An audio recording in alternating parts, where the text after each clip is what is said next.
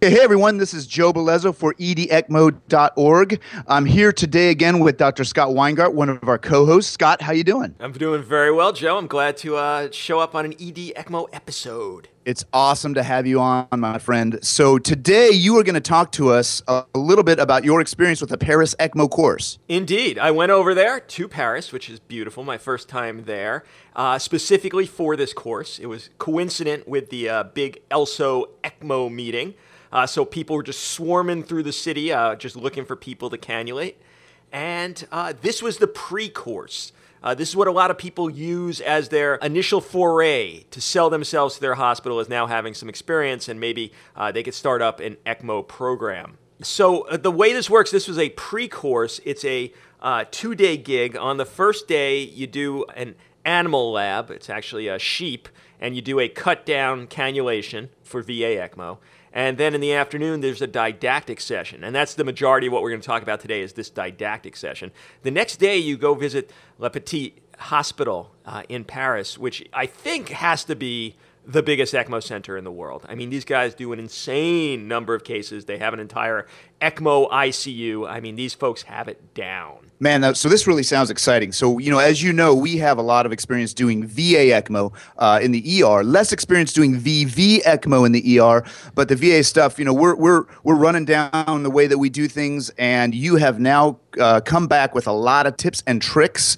So let's let's get into it. Yeah, you know, I, I was thinking the animal lab would be the interesting part of this, and this didactic session would be, eh, you know, kind of useless, but, uh, you know, why not show up? And it turned out this was the highlight of the entire course. The gentleman giving the lecture, Guillaume Lebreton, I hope I'm not mispronouncing that horribly, is a cardiothoracic surgeon at the Pitié Hospital, and he just gave uh, a lecture full of tips. I mean, he had PowerPoint slides, but he, he had a pretty experienced group. Most of us uh, knew the basics, so he just pretty much ran through those slides and just gave an insane amount of logistical information. And if you know anything about me, Joe, that's the stuff I just thrive on. Absolutely. Okay, so it looks like you're going to uh, break down and run through these slides and this this information. What I'm going to do is try and give you some background information, some side information, and I might even disagree with some of your comments here. I hope you do. That makes it more interesting. Now, I will tell you folks, as we're going through this, all of this is in the show notes for this episode at edecmo.org slash 11. And if you go there, you'll you'll see the uh, stuff we're talking about. You might want to follow along because some of this is going to be complex, a lot of numbers and such. So, Joe, what we're going to start off with is uh, how not to frack up uh, the entire ECMO cannulation. And um, Dr. Lebreton had some very, very adamant points about this. The first one, the one I have in all caps, is do not adapt technique to your capacity. Now, what does he mean by this? He you know, he's a cardiothoracic surgeon. He's done uh, an insane number of ECMO cannulations. What he's trying to get across is if you're inexperienced, if you're not very good at this, if you're just mucking about, uh, don't do less than the patient needs because you're scared or uh, you, you just don't have enough game to get things done. And, you know, what's an example of this? Well, we're going to talk. A lot of these patients for VV ECMO need big inflow catheters. Mm. And the inflow catheter size may be scary, and you might be tempted to use a smaller catheter because they're easier to put in, they're less scary. And that's not going to benefit the patient, it's going to benefit you. And so your technique should not be what's determining things, it should be what's best for the patient. And if you can't do it, get someone else. Totally agree with that. Let's go. All right. Now, this is the one that uh, he stressed, I think, most of all, as the biggest way uh, to screw this up. And, you know, he has to go rescue these patients in the OR when there's a failed hmm. cannulation or a mucked up cannulation. And he says this is the one people screw up most. And I had an inkling of this, but it didn't really ram home until he just kept stressing it again and again how important this is. And that's what he calls a fixed point for the wire. And what he means by this is as you are dilating or as you are placing the actual cannula, the wire must be fixed. It cannot be allowed to move. It cannot be free. It cannot be allowed that as you push in those great big dilators, the wire is moving because that's what's going to lead to back walling of the vessel that's that's fascinating to me because I've always taken the opposite approach that movement of the wire will allow you know moving through the vessel that the the the cannula will glide across it. But you're saying no. You're saying he, Dr. Lebreton's saying hold the wire and the cannula together and move it as one unit? Just the opposite. The wire should never advance in the vessel. The wire should stay fixed in the vessel and the dilators or cannulae move over the wire, but the wire's tip is never moving. Now, why? Well, if the wire is allowed to move in the vessel, you can backwall because the catheter of uh, the cannula is no longer, or the dilator is no longer going to follow the wire. It's free to go wherever it wants. Like if you locked your pinky on that wire and pushed the dilator in, there's really nothing keeping it from backwalling except for the stiffness of the wire. And most of the wires we're using are not stiff enough to prevent the vessel from being destroyed by a uh, hard push of that dilator. So I don't know. Am I getting this across properly, Joe? The wire never moves once it's in uh, the vessel in terms of going in further, which means the wire stays fixed as the dilator moves in and out over it. Does that make sense, Joe? No, that makes perfect sense, and that was I just misunderstood you. That's the exact point that I would make as well. That that wire stays fixed and the line glides across the wire. We see a lot of, um, you know, like trauma surgeons like to jam a nine French cordis into the groin, and they hold the wire and the cannula together, and they move both of them together, and that's just not the way to do it. Wire has to stay fixed. The cannulas and the dilators slide over the wire correct? I, I got to admit, Joe, uh, before I did my fellowship over the past year, uh, I was placing Cordises that way. Mm. And, and he actually mentions this that a lot of people get the wrong idea because you could get away with it with the smaller lines. And uh, Joe, it's only folks like you and me that think a nine French Cordis is a small line. But but that being said, you know, you place a triple lumen, you place a Cordis, it's not past that border where stupid action will lead to bad results. Uh, you'll get away with it but you, you shouldn't be doing it even for those lines. Even for those lines, uh, big Cordises or the dialysis catheters, uh, the wire should never be pushed further into the vessel while you're doing your dilations or placement. So a good take home point for people who aren't even doing ECMO, just for your general central lines, you should be doing this way. Uh, the other thing I would say is that if I am placing either a dilator or a cannula, as if I if I get a little hang up or if there's a little bit of a problem, I immediately reach back and grab that wire and slide it back and forth and make sure it's not kinked. And that just goes that just drives home the point of what you're saying right now. Absolutely, because once it's kinked and you keep pushing forward, it's definitely going to backwall the vessel. You're done. Yep. All right. The next one he mentioned is uh, being fooled by echocardiography. Uh, he called it echo. I should say being fooled by ultrasound mm. for line placement. Now, he does not do his own ultrasounds. He's an old school cardiothoracic surgeon, never got the savvy for ultrasound line placement. He still does it the old fashioned way. But sometimes he'll have an intensivist with him who will help him out and mm. hold the probe and tell him whether he's in or not. And he's been told he's in, especially for these IJ placements, and then it's been a big carotid dilation. No good. Mm-hmm. Now, now, why does this happen? Uh, this happens, A, due to inexperience on the part of the intensivist, but even in the hands of an experienced uh, ultrasound user, you can be screwed if you see it pass into the vein and then you backwall the vein with the needle and go into the artery. And this is not, unfortunately, you know, entirely rare. This can mm. happen, especially when there's overlap of the vessels. So if this is not an emergent placement, you may want to do a confirmation technique of some sort uh, before you start your big dilations. Now, if you are doing these smaller catheters, uh, like a, uh, a single lumen, then you could do that initial dilation. You'll probably be okay, and then you can confirm uh, with either uh, manometry, whether that means a formal uh, monitor base transduction of pressure, or just stick some tubing on there and see if it's uh, overflowing over the top, or you know just put a catheter in there and just inject some saline and see if it goes into the right atrium. But you, if you have any doubt at all, you might want to check. This is not a ECPR case we're talking about right now, where obviously you don't have time to muck with that stuff. But if it's a relatively elective VV ECMO cannulation, you might want to be absolutely sure if there's any doubt in your mind where that wire is sitting. Yep, agree with all points made. All right. The last part is they do cut downs for all of their ECPR cases in the groin. They do same sided uh, venous and arterial placement. They do it by cut down. Uh, and that's because, again, they are not savvy or uh, trusting of ultrasound yet. Uh, Joe, you and Zach have proven you can do this under ultrasound guidance. Uh, though I, I think we may be moving to probably more cutdowns, even in the hands of people who are very savvy with ultrasound. Would you agree with that, Joe? Uh, to some degree. Here's how we do it. I actually, so to start off, I tend to disagree.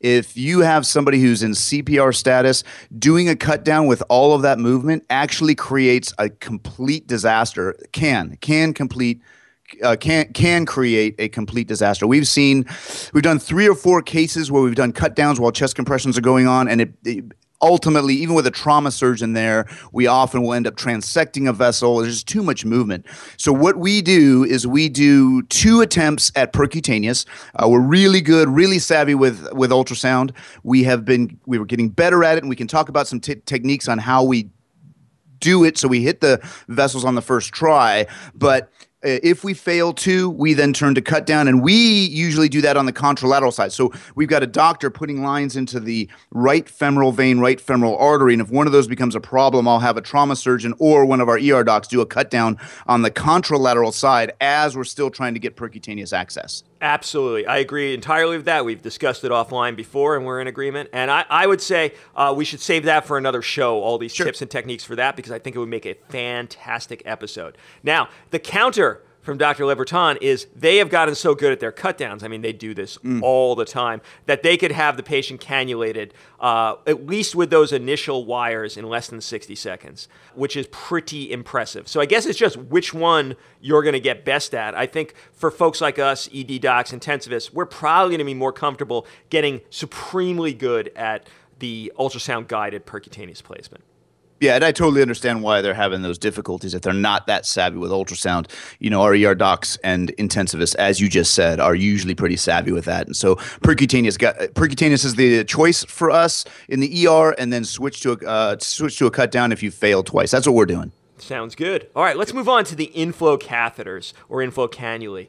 Mm. Uh, these are, especially in VV, uh, you're going to get crap flows if you put in too small an inflow catheter. Mm. And that's going to be a big deal. You might not get enough of the patient's cardiac output captured to really provide the benefits of your VV ECMO. So he has a few tips on this. Uh, bigger is better, but there is this uh, transition point where uh, it becomes very hard to place these enormous catheters. And he made a, a, clear point about this. You want your inflow to be somewhere between 24 to 29 French if you could get it. But the 27 and 29 is tough, much, much tougher than the 25 French. And so he says uh, 25 French may be the sweet spot for anyone but the most experienced ECMO cannulators because that's the point where you get maximal flow. I mean, if you get 25 French in, you're going to be doing pretty good. And yet you're not going to jump to that transition point where it becomes really tough to get these enormous catheters in. Yeah, I'd agree with that. And I just to confirm, you're talking primarily right now about probable VV ECMO in a semi-elective situation as opposed to ECPR. Is that right? Well, it, he goes further to say that mm. if you want to do VA and really not have it be partial, really be able to take over the patient's full circulatory flow necessities, uh, 25 is a nice spot for those as well. Though I know Joe, you and I would maybe choose 23 in these cases, just because we want to get a damn cannula in and get this patient out of being dead. Yeah, I'd agree with that. The only caveat I would say is an ECPR, you can run the risk of tapping the vessel, getting into the arterial vessel a couple of times if you're not doing it very carefully and getting the wire in on the first stick. So, because of that, because of the chaos that can sometimes occur in an ECPR VA ECMO situation, our cardiologists, our cardiothoracic surgeons are actually recommending that we go to a smaller cannula because of less bleeding complications down the road. And that's a relatively new thing. And you and I have not talked about this yet. Um, but our cardiothoracic surgeons are actually recommending for VA ECPR ECMO to be putting patients uh, in using a, a, 17 to a 19 French arterial and a 19 to a 21 venous. So a little smaller than what Dr. Lebreton's recommending, um, but maybe for a little bit of a different reason. Primarily to, you know, you've got ER doctors putting these cannulas in in a rapid fire, chaotic situation, and the less sticks and the smaller sized vest uh, cannulas are usually a little bit better. And we're seeing, just to make one step further, we're seeing flows of about two to two and a half liters using 17 French arterial and 19 French venous. And for getting the patient just to the cath lab or getting them just to the OR, that seems to be okay. Uh, and that might be a little bit of a different situation from what Dr. Lebreton's doing in France. You see, yes? now, Joe, what you're talking about is similar to what the Alfred has chosen as well. And those mm. flow rates are, uh, they're pretty good they're not going to provide full support for the patient. Correct. Now, what you could do to mitigate the problems of those partial VA ECMOs is actually induce hypothermia. And I know you're doing that. Mm-hmm. This may be a case where the 36 degrees Celsius that many of us have moved to for post arrest may not be the best call. Uh, because if you are providing partial flow, you'd love to reduce the metabolic necessities of the body. And if you are cooling these patients still to 33, like the Alfred folks are, you'll probably get away with those lower flow rates. Yep, I totally agree with that. And we're putting right now all of our ECMO patients on 33. And this is a topic for another discussion, but that's a, a, a fantastic discussion because we're doing all of ours at 33 for very specific reasons. But let's move on with what we're talking about here. Absolutely. Now, he's using Maquet catheters for pretty mm. much everything. Uh, having experienced the various kinds over the past year, I got to agree with him. The Maquet is just better. It's multi stage for the inflow catheter, it goes all the way down. Uh, you're going to get much better flow rates than the single stage catheters. So he uses Maquet, and he chooses the 55 centimeter Maquets uh, for all his inflow cannulae. And now, this was a huge tip for me. Uh, if you want to know how deep to go, just measure from your puncture site to the middle of the sternum with a straight line, not orienting yourselves to the actual vessel anatomy itself, just straight up from where you're puncturing to the middle of the sternum. And that's going to take into account the fact that you have to dive a little to get to the vessels, that the vessels don't go straight uh, to the sternum. And where you should wind up if you do that is right in the right atrium. And that's where you want these Maquet catheters, is you want the tip in the right atrium because the multi-stage nature, which means there's holes, uh, a good portion of the of the catheter going down, uh, will continue to drain the IVC, even though the tip is in the right atrium. Yep, I agree with everything you just said. I would say we we are using Medtronic uh, can- cannulas, but that's not my choice. I have played with the Maquets, and I actually really like them for a number of reasons. And just uh, for the, from the ECPR side, once again, uh, because chest compressions are usually going on, I am going from my stick site and I'm putting the tip of that venous cannula at the right nipple. But it's essentially the same thing as what you're saying: is measured out in advance, get a rough estimate of where that tip's going to be, and you want it right up there in or adjacent to the right atrium. Yeah, right nipple sounds good because yep. a little bit deeper is better pulling back is a lot better than pushing in from the infection standpoint. Exactly. So yep. I like that. Right nipple's even easier to remember. Uh, we'll get you right about that same place. Okay. Um, and then, and this Joe was a change for me. I know. I don't think you've discussed it either, so it's probably going to be a change for you. But you know me, Joe. I like looking at every device I use in emergency medicine and critical care. I like analyzing them and like figuring out why they've designed it the way they have. And if you look at these Maquet uh, cannulae, you will notice that on the dilator there's a set of lines. And when you pull that dilator back to those lines, the tip of the dilator is no longer sticking out of the cannula. Yeah. Now, yeah. I'm like, why do they do this? Well, then I went to this course, and what they do is when they are actually threading the cannula, the inflow cannula. Once the holes, the multi stage holes, have mm-hmm. passed mm-hmm. the skin, they're in the vessel, they pull back that dilator. And now what that means is when they site that cannula in the right atrium, there's not going to be that sharp, and these dilators are sharp, that sharp tip of the dilator protruding. What you're going to have is a nice soft tip of your cannula. And they make a point of this is a nice way to not puncture through the heart. Fascinating. So you you're saying that when you get the so you're passing the the cannula you've already dilated you yep. have the inner dilator inside the cannula. As you're passing that as soon as the last hole the sentinel hole so to speak on the cannula enters the vessel the dilator comes back to that line that's marked on there? Absolutely. Now that means the dilator will still be guiding the wire yeah. because the dilator's still in there dead center. It's going to force the cannula into the center of the vessel. And you, you have enough of the cannula in the vessel that there's no way it's going to go anywhere else except to continue following that that wire. But now you do not have that sharp, sharp dilator poking anywhere near the right atrium. Because what happens in the heart is, you know, the wire's kind of curled in there because you stuck a ton of wire in. And uh, you do not want that sharp dilator going anywhere near the thin walls of the right atrium. God damn, that is a fantastic tip. I've been loading the whole thing on and passing it in, but I have no idea how I haven't punctured the right atrium. Good point. Yep. And, uh, you know, a lot of the time we're not actually hitting the right atrium, especially sure. on those single stage catheters, but they are deliberately trying to get into the right atrium with the Maquet. And I think that's where it becomes super important. Well, we you know we had an ECMO save. It was a PE arrest, and uh, when she went up to IR, the IR doctor called me and said that I'd buried, basically hubbed, the venous cannula into a small little old lady. Well, she wasn't that old, and um, that tip of that cannula was basically stuck up against her right atrium. We were still getting some flow, uh, but man, I can't imagine what that dilator could have done to that to that right atrium. Now, she wouldn't be here today. So that's a great tip. All right, let's go to the outflow cannulae. Mm-hmm. And if these are too small, what you're going to get is hemolysis because you're putting an enormous pressure against a smaller tube and you're going to churn up your red blood cells. So that's going to be the mm-hmm. problem if you go too small. He's recommending 17 to 21 for VA, mm-hmm. right in where you're saying, Joe, yep. and 19 to 23 for VV. Mm-hmm. Perfect. If you now on VA, we've never had to worry about how deep to go on our return catheter because we just hub those bad boys. But on VV, their preference, my preference at the center I trained at as well, is to put your return cannula in the IJ, and you can't hub it there. So mm-hmm. he recommends depth of 15 centimeters on the right, 23 on the left. Just what we do when we're putting triple lumens in as well. Yep. Now, they don't pull back on the dilator for these arterial placements uh, for a couple reasons. One, the artery is much thicker, you don't have to worry about it, and you shouldn't be going anywhere near the actual chamber of the heart. Mm-hmm. All right, for the actual placement themselves for both sets, if you're going in the groin, it may make sense to straighten the vessels. And the way you, they do that is by putting some padding behind the butt, about four inches of sheets or pillows. And Joe, you and Zach have recommended putting something firm like a backboard back there or a uh, something stiff, I think for the same reason, to straighten out those vessels.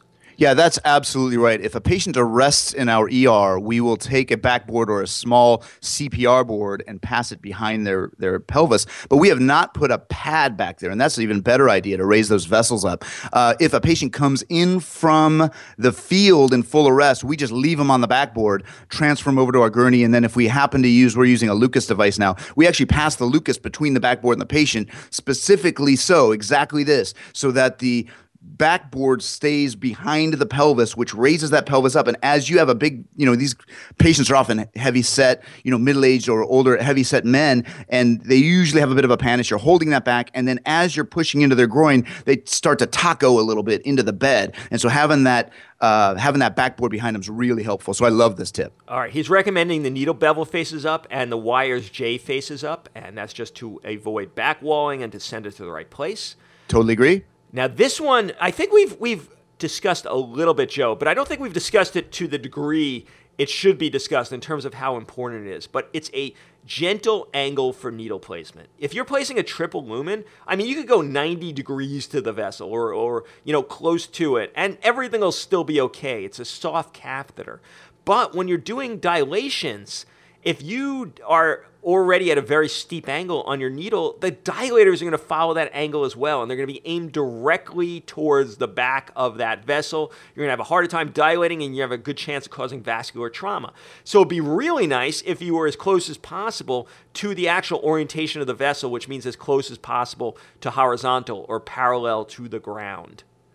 I would agree with that, and I would add one little tip to that in that the common femoral artery and common femoral vein are not uh, pointed north and south. They're pointed from the lateral side towards the midline. So you should not be shooting your, if you're going into the vessel, you don't want to be pointing uh, straight cranial from the caudal side. You want to be at maybe a 30 degree angle lateral pointing inward towards the belly button. And that's another it's another problem I see people make. Yep, yep. So Joe's talking about the horizontal orientation, about not going from the feet to the head. And what we were referring to just a second ago is the vertical orientation, which means don't raise the back end of your syringe towards the ceiling uh, because that's going to make your angle of dilation harder. Both of those huge tips for placing your needle. And this makes the ultrasound a little bit harder. I mean, it's beautiful to go right up against that probe at a near 90 degree angle because your needle tip will be coincident with where the probe is hanging.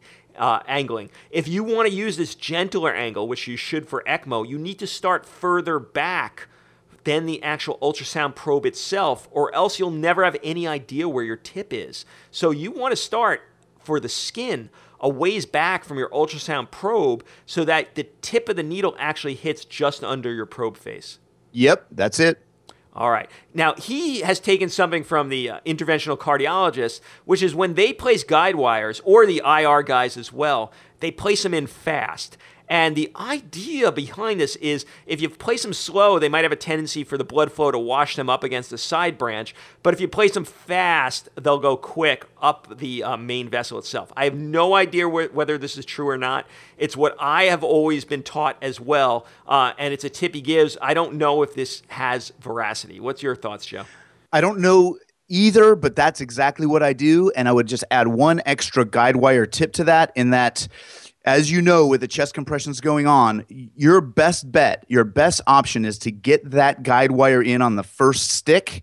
And so when you do have that needle tip in the skin, I personally now wait for the first pulse check. So when the chest compression, there's again ECPR. If a chest, when the chest compressions stop at about the two minute mark, I then dive right in and wire goes in as fast as I can. We get the wire in, needle out, and chest compressions go on again. And so it's basically saying the same thing. And I don't know if the speed of putting that wire in helps or not, but it certainly seems to. All right.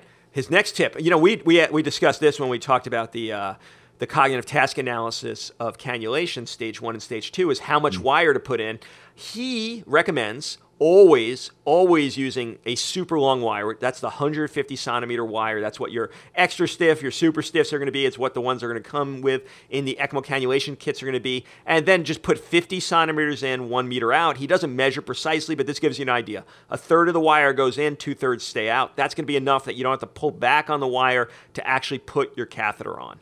I've learned from this tip because I've been passing the wire in a little bit too deep and then having to do exactly that pull some of the wire out as I'm removing dilators. So I, I totally agree with this tip. All right. His scalpel cut, he just plunges in about a centimeter, and uh, that's his only cut. He doesn't do uh, what I've learned and what some people do, which is as I'm dilating, I'll make the cut bigger and bigger. He just goes fully as big as he needs, which is going to be about a centimeter right up front and I'm using an 11 blade and I'm passing it all the way down to the little plastic part, the hub of the 11 blade, go all the way down right along the wire, pull straight back, and I'm not doing any more cuts either. There you go. He doesn't bother rotating the dilators. He just uh, gently passes them with that fixed point of the wire. Uh, this probably makes sense uh, because the dilator, uh, you know, the spinning may just be voodoo. Um, uh, you know, the dilator is, is forcing that tissue uh, by direct pushing to, you know, the circumferential width of uh, your cut. I, I the, the, rotation. You know, I was taught that way. I don't know what it's doing. Yeah, I don't know either, but it feels so good to like give you that little half quarter turn as you're going in. It feels like you're corkscrewing it into the vessel and being a little more gentle, but maybe that's just not the case. Yeah, I mean, I think if they built the dilators as corkscrews, that may have relevance. um, but when you actually look at it and think about it, he may be right. He probably is. He's done more than probably anyone uh, I've ever heard of, even you and Zach. Fair enough. All right, VV. Uh, if you're going to do it, do uh, yourself without you know a set of other people doing the opposite side on the uh, mm-hmm. on the neck versus the groin. Do the femoral first because it's a lot harder to get knocked out uh, when you move up to the head because you're leaving this bad boy clamped and it, it, generally, you're not doing the securing of these catheters until after you have both in and the patient's on pump. So if you're going to do one, the femoral's a lot easier to leave there safely without having to worry that someone's going to jar the patient and knock out your catheter. Yep, sounds good. All right, we're briefly going to go over doing Fem Fem VV. Um, we don't use it where I trained. Uh, they don't use it down uh, in Paris either. But the Alfred uh, which is the big center in Australia we keep mentioning, they do it uh, a lot. So if you're going to do this, it's a little bit tougher and you have to understand what's going to happen, or else the catheter tips are just going to suck from each other. You're going to get enormous reflow. Nothing good's going to happen. So let's just go over this real quick. I'll read all of them uh, up front, and then you can tell me if you have any comments, Joe. Uh, yep. You want the return catheter in the right atrium. Uh, and this therefore needs to not be a multi-stage catheter, or it's just going to suck in uh, everything. Uh, it's going to give back everything, and it's going to get sucked in by your inflow. So that's not going to work. So you want a single-stage catheter, meaning it's just giving back at the tip. And so he recommends using the Medtronic for the return. The mm. drainage should be central, you know, right up in the proximal IVC, but not actually in the right atrium, and that hopefully will keep that reflow phenomenon from happening put both guide wires in first before you do the actual cannulation. Do the return cannula, the longer cannula, uh, first before you do the inflow. Uh, use a 21 to 23 for the uh, inflow cannula. Just use the standard length, the 55 centimeter, just don't put it in as deep.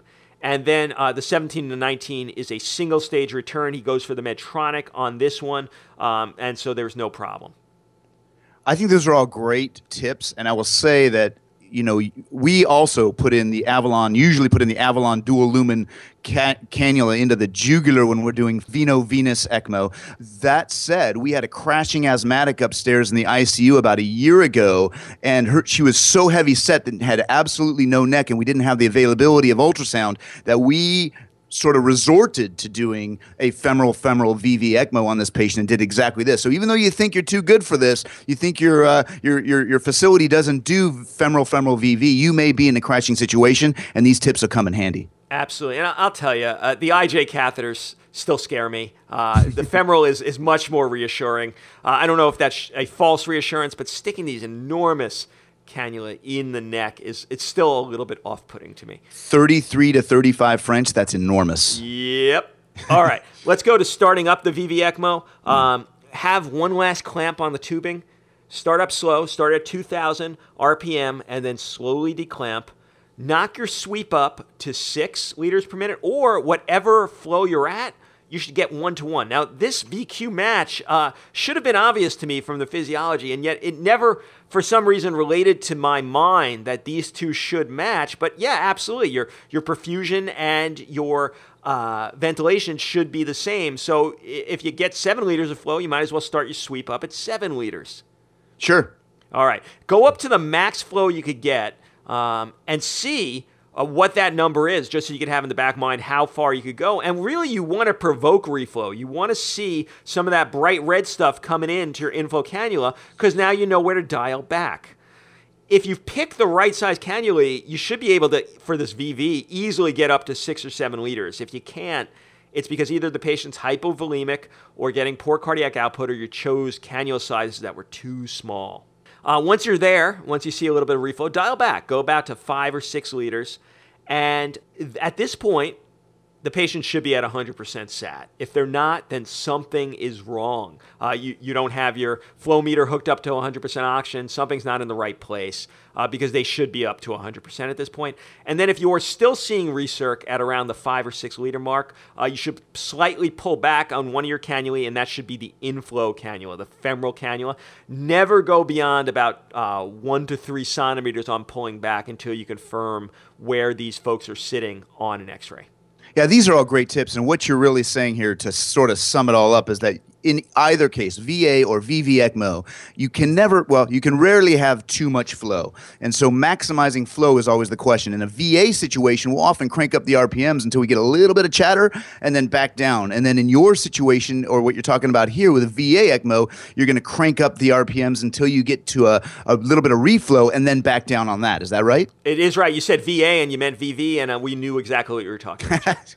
okay, thanks. All right. Now, he very briefly went over some Avalon tips, and it's because they don't like Avalons as the initial placement for VV ECMO at uh, the Pitié Hospital. They use it for someone who's already weaning nicely. They want to transition them to a catheter that maybe they don't need as much support and they want the patient to be able to walk around super easily and they'll go for that. They've had a lot of problems as using this as the primary support for the initiation of VV. The flow rates they get are not what they want. Uh, this would disagree with folks like uh, Roger Pye in Australia, but this has been their experience. They have an insane level of experience, so uh, they don't use the Avalon very much. But if they do do it, uh, the tip that came out of this is if you turn the head all the way to the left, that's the way to align the IVC and SVC to get that nice straight shot. Because what you're doing on these is you're going through the jug. You want to get uh, into the SVC, you want to go through the right atrium into the IVC because the catheter actually transverses the right atrium.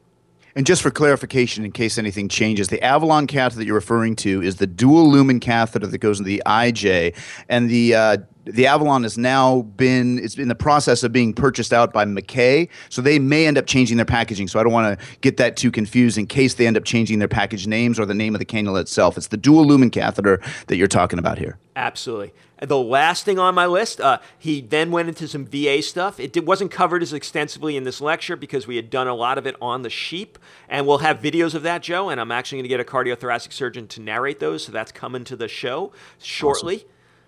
Very good. Now, uh, he gave the tip of always doing the venous first. It's a uh, thinner walled vessel. It's going to be tougher during the cut down stage. It's a lot easier during percutaneous cannulation. And so he says get that one out of the way first. And we'll discuss this more extensively when that video is published. But we definitely, I think, need to do some work on cut down for this show because it's the thing I think we're going to have the least experience for as intensivist and resuscitationist driven ECMO. Yeah, and as you know, we have plans to uh, to do a, a full episode on the cut down itself. We can talk about that in future episodes as well. Absolutely. So that's what I had from the Paris ECMO course, except uh, Paris is a nice place to visit if you've not been there before. I haven't been there yet, and I look forward to going. Well, Scott, man, thank you so much for going on out there and getting these, uh, putting together the all of these tips and tricks. And we actually actually want to also thank uh, Dr. Lebreton for this fantastic information. So, uh, on behalf of uh, well, Zach Shinar, who's probably once again sleeping somewhere, Scott, this is Joe Bellezzo. Thank you for uh, listening, and we're signing out.